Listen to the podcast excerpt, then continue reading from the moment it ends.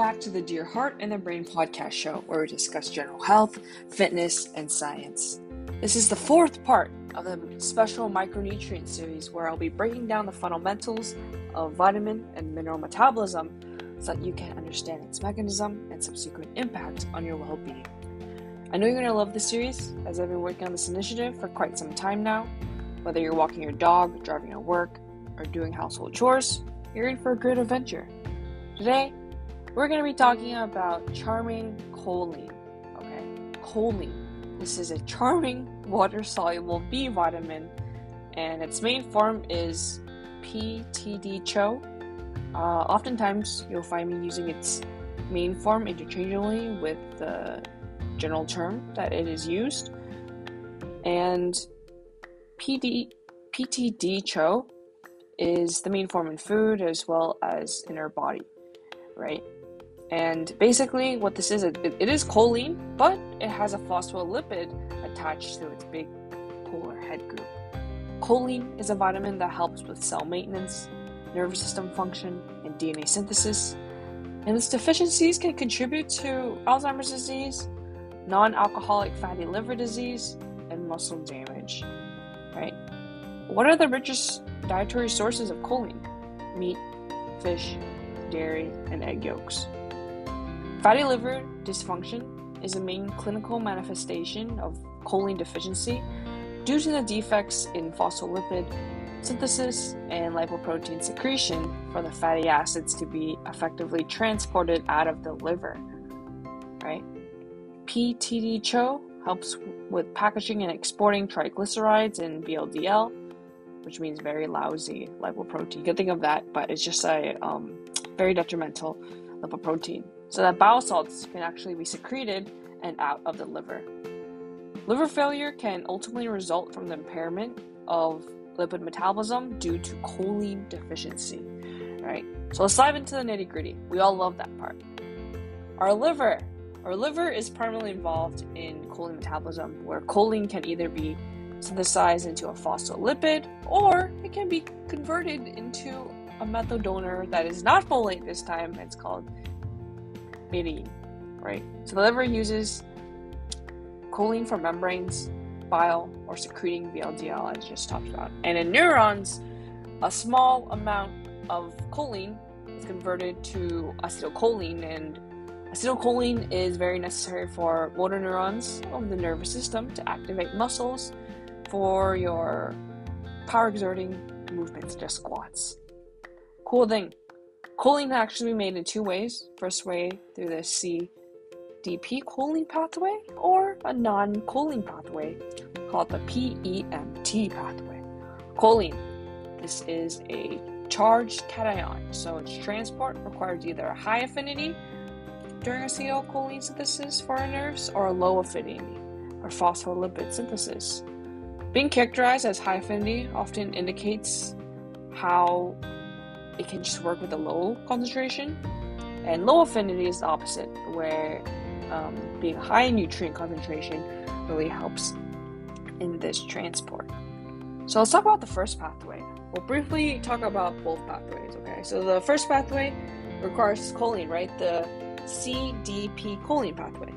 So free choline, it uses this enzyme called CK choline kinase as the committed step to become phosphocholine, and then it's activated from phosphocholine to CDP choline by an enzyme called CET.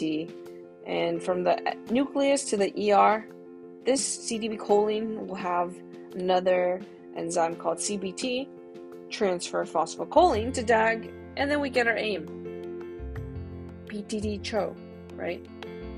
CT is interesting because it will move to the membrane in response to fatty acids as well as the degradation of PTD-CHO as a compensatory mechanism. I always find that compensatory mechanisms in our human biology are super interesting because, right, when PTD-CHO is depleted, it will increase the stress in the membrane, and then the CT enzyme actually senses this and it'll literally insert itself into the membrane, which will lead to transcriptional regulation, lead to cell growth and differentiation. And in the PEMT pathway, we'll use a non choline substrate to produce PTD-CHO, and all three steps are catalyzed by PMT in the ER, which uses Adomet. you remember Adomet from our folate lecture?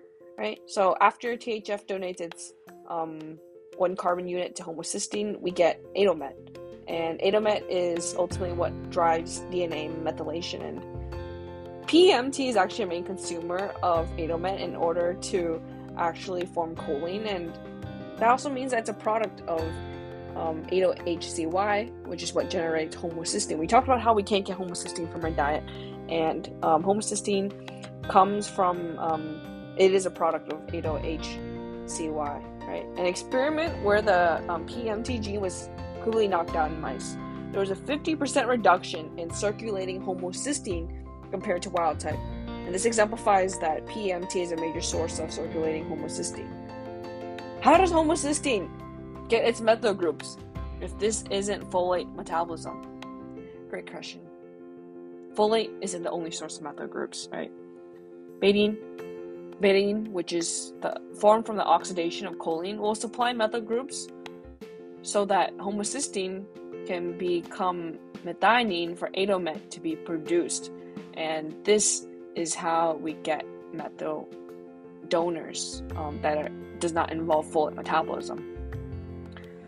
We talked about the CDP choline pathway where like CK, the choline kinase, will convert free choline, and when this concentration rises, like concentration of um, choline, of course, rises, this enzyme CK gets really saturated. And when it gets really saturated, choline will literally enter the mitochondria, and it gets oxidized to betaine. And remember, Adomet can either be from choline or folate metabolism, which shows how reactions can be coupled together to maximize resources and efficiency for your cells. Lastly, we're going to be talking about the intersection of nutritional biochemistry and neuroscience.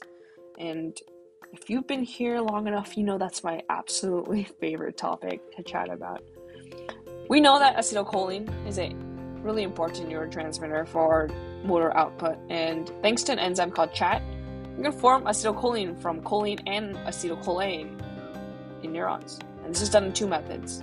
Like first, when we have like choline from our blood, a low affinity transporter in the neuron will make PTD-CHO, and this provides free choline in the neuron. Or it can make membranes, right? If it's not making membranes, it will be making acetylcholine from choline and acetyl-CoA, right?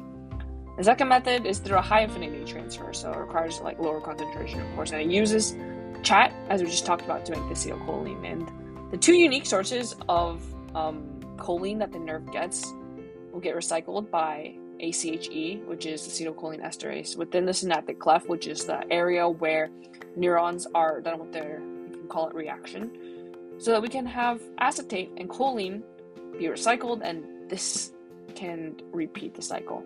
Because resources are not wasted in this house. Oh, my friend, thanks so much for tuning in to this episode all about choline. If you enjoyed this episode, then I know that you're going to enjoy the next two episodes of this micronutrient series that will provide you with a lot of curiosity and excitement about how micronutrients play such a role in your body. I'm going to leave you with the same message I leave you in every single one of our Dear Heart and the Brain podcast episodes. Keep that brain sharp, keep that heart healthy, and go dominate. Thank you so much for your time and attention, and above all, thank you for your interest in science.